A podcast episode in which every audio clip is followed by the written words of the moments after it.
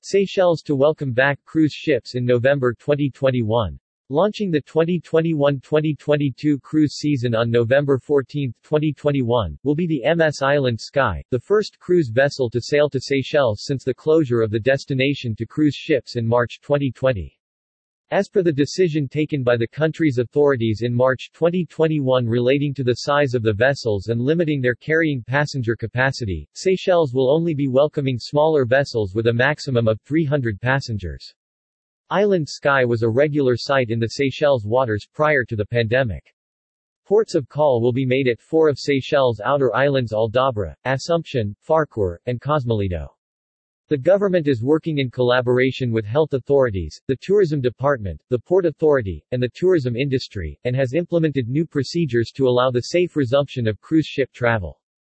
Island Sky, operated by London-based Noble Caledonia, is a relatively small cruise ship with a carrying capacity of 118 passengers, a regular sight in the Seychelles waters prior to the pandemic. She will be calling at four of the Seychelles outer islands, namely Aldabra, Assumption, Farquhar and Cosmoledo.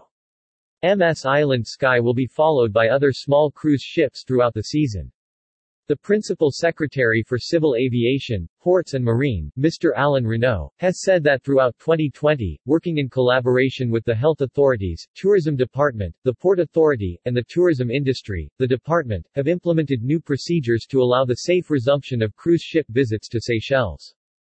P.S. Renaud said that to facilitate the restart of cruise ship operations, the Department of Civil Aviation, Ports and Marine has developed a COVID-19 company and cruise ship checklist for cruise ship operators, and a parallel COVID-19 port management plan for the authorities to be introduced next month.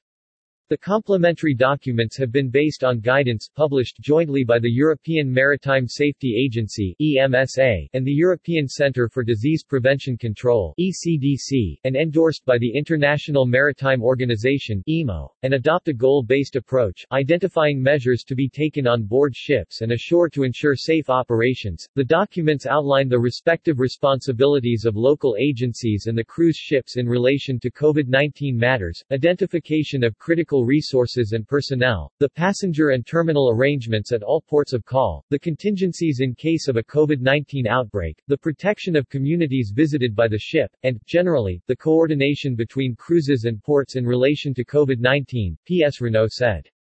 The department will also be rolling out a maritime version of the present travel authorization system, which will be adapted to the cruise ships and yachts, serving simultaneously as a health protection system as well as an enhanced border control system for incoming vessels. The maritime edition will be integrated with the ship's systems and make it a seamless, paperless, touchless process for both embarking and disembarking guests and the ships themselves. P.S. Renaud said enormous care and rigor were taken with the measures as every cruise ship is a large and extended gathering, bearing the theoretical risk of starting a super-spreading event.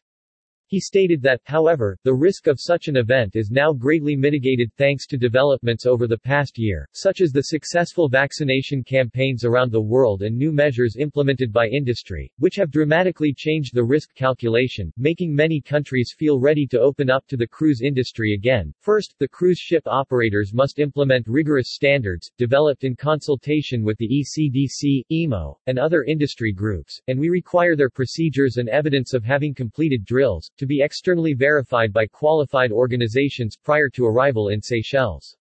Second, because the cruise ships are smaller and have additionally reduced the number of passengers on board, any event on board will be proportional in size to an international flight.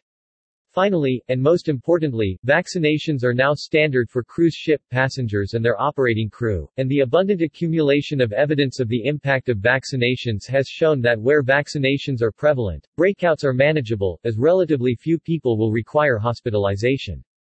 Putting everything in balance, we feel the advantages outweigh the disadvantages, but we must not let our guards down, and the protection of our communities is still paramount, and this is addressed in the standards, P.S. Renaud said. On her part, the Principal Secretary for Tourism, Mrs. Sharon Francis stated, the reopening of the cruise ship season is another milestone for our destination. I am happy that all relevant actors have ensured that due precautions have been taken to facilitate this exercise in a safe manner. Port Victoria recorded 39 cruise ship calls during the 2019-2020 season, with a total of 63,442 passengers and 18,499 crew, of which 11,375 disembarked and 10,990 embarked. The last vessel to call before the season was forced to close prematurely was the Bougainville, operated by the company Du Ponant on March 11, 2020. Since the announcement earlier this year that Seychelles would be reopening its vast ocean territory to cruise liners, cruise shipping lines along with their partners in Seychelles have been hard at work, planning voyages, itineraries and onshore programs, with calls scheduled from November 2021 right through to February 2024. Hash rebuilding travel